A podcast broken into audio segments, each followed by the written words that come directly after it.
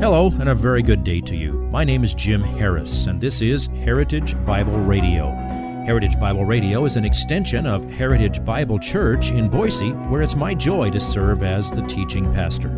Every day, we devote our radio time to studying a portion of the Word of God so you can know Him better through Jesus Christ and serve Him better through your local church. This week on Heritage Bible Radio, Pastor Jim jumps into Mark chapter 9. Jesus is alone now with the 12 disciples, continuing to instruct them. And here we encounter an incredible scene the transfiguration of Jesus before three of the disciples, who witnessed Jesus in his divine glory and an affirming, audible word from God the Father out of heaven. They got a glimpse of the kingdom to come, and the response was, they were terrified at the glimpse of glory and power that they witnessed. Jesus' statement just before this occurrence in Scripture has caused some confusion, but when grasped in the context of the transformation, not as confusing as it may at first appear. Pastor Jim will explain all week. Here is today's slice of the sermon entitled, This is My Beloved Son.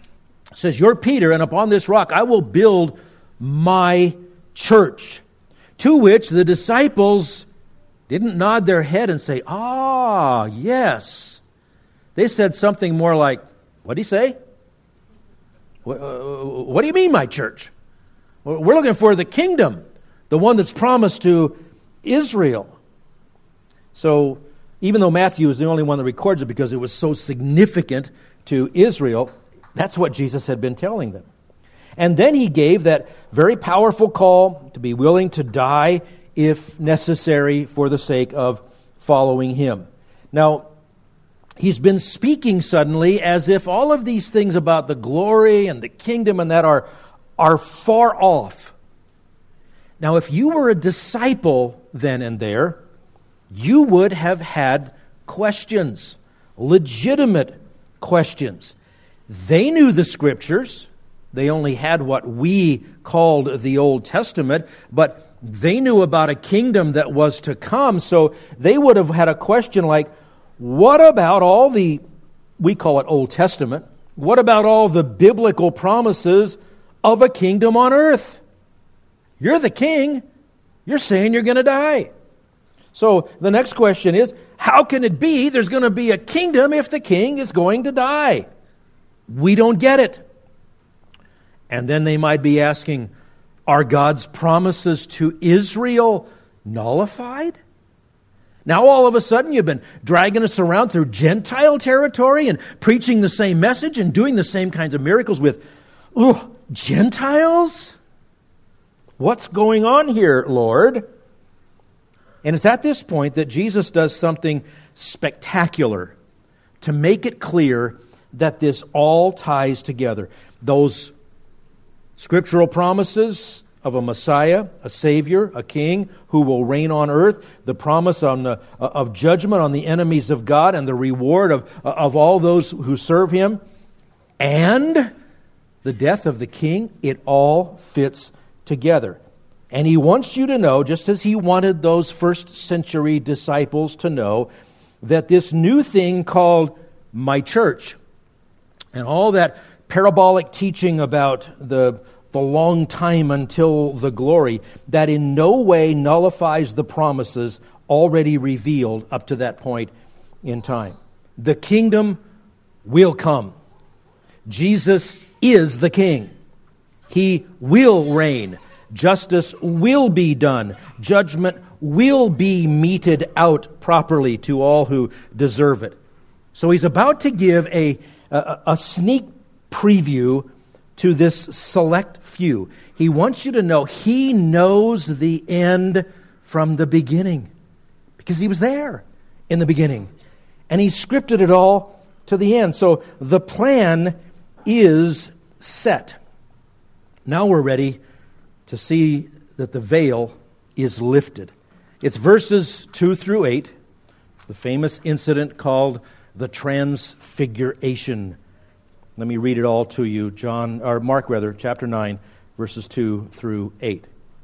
Six days later, so we know they stayed there at least another week essentially. Six days later, Jesus took with him Peter and James and John and brought them up on a high mountain by themselves. He just took those three, nobody else. And he was transfigured before them and his garments became radiant and exceedingly white, as no launderer on earth can whiten them. Elijah appeared to them, along with Moses, and they were talking with Jesus. Peter said to Jesus, Rabbi, it is good for us to be here. Let us make three tabernacles for you, little tents or shelters. Let us make three tabernacles for you or make one for you and one for Moses and one for Elijah. For he did not know what to answer, for they became terrified. Then a cloud formed, overshadowing them, and a voice came out of the cloud This is my beloved Son. Listen to him. All at once they looked around and saw no one with them anymore except Jesus alone. You know, they had heard that before. This is my beloved son. When did they hear that? At his baptism. Young man, Jesus, coming up out of the water, and they hear that voice. Now they see him in dazzling, brilliant glory. Same voice, same Jesus, same message. This is my beloved son. So, um, let's talk about this a little bit. First of all, this is one of those places where you might someday, if you engage with an unbeliever, somebody might try to pin a contradiction on the Bible here. There's this alleged contradiction because Matthew and Mark say six days later, and Luke says some eight days later. Now, the reason is Luke included the day that the promise was made and the day of the transfiguration and there was six days in between. There's no contradiction. They, they, they mean exactly the same thing. They're, they're, they're both correct. It just depends on, on how you count. And by the way, that's how hard it is to answer most people's accusations of all the contradictions in the Bible. You've probably heard me say it before. If anybody says they, they can't believe because of all the contradictions in the Bible, they say, How many have you been studying? Let's talk about them and most of the time that will end the conversation.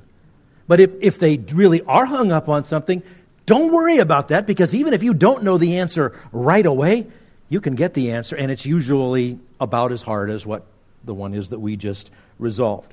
So he's got Peter, James, and John, the inner circle of the three. Says they go up to a, a, a high mountain. Well, it had to be somewhere in the vicinity of Caesarea Philippi. If you were at the Sea of Galilee, where um, Jesus had spent most of that time in and around Capernaum. Uh, you were below sea level there. Then you would go up into the mountains up to the north, and about 25 miles north, you'd come to uh, Caesarea Philippi in what we would call foothills. And then, if you continued working your way further and further up in elevation, eventually you get to Mount Hermon, which is 9,000 feet above sea level. Now, we don't necessarily think that they summited Mount Hermon, but they went up into the mountains, out of everybody's sight, far away from everybody. They were very alone. Text doesn't say exactly where it was, so it really uh, doesn't matter. It could be any place between Caesarea Philippi and Mount Hermon. Uh, Matthew tells us, and Mark tells us, that they went by themselves. Luke adds that they went there, and Jesus said it's to pray. It was quite normal for Jesus to pray alone, and sometimes he would take his men with him and ask them to wait while he prayed. This day he took only the big three. Um, we learn from Luke 9:32 something that we will see later as well that the disciples couldn't stay awake all the time that Jesus prayed. Did, did he pray all night again? We, we don't know, but he, he was praying. But what happened as Jesus was praying not only woke them up, it got their full, undivided attention. He was transfigured before them.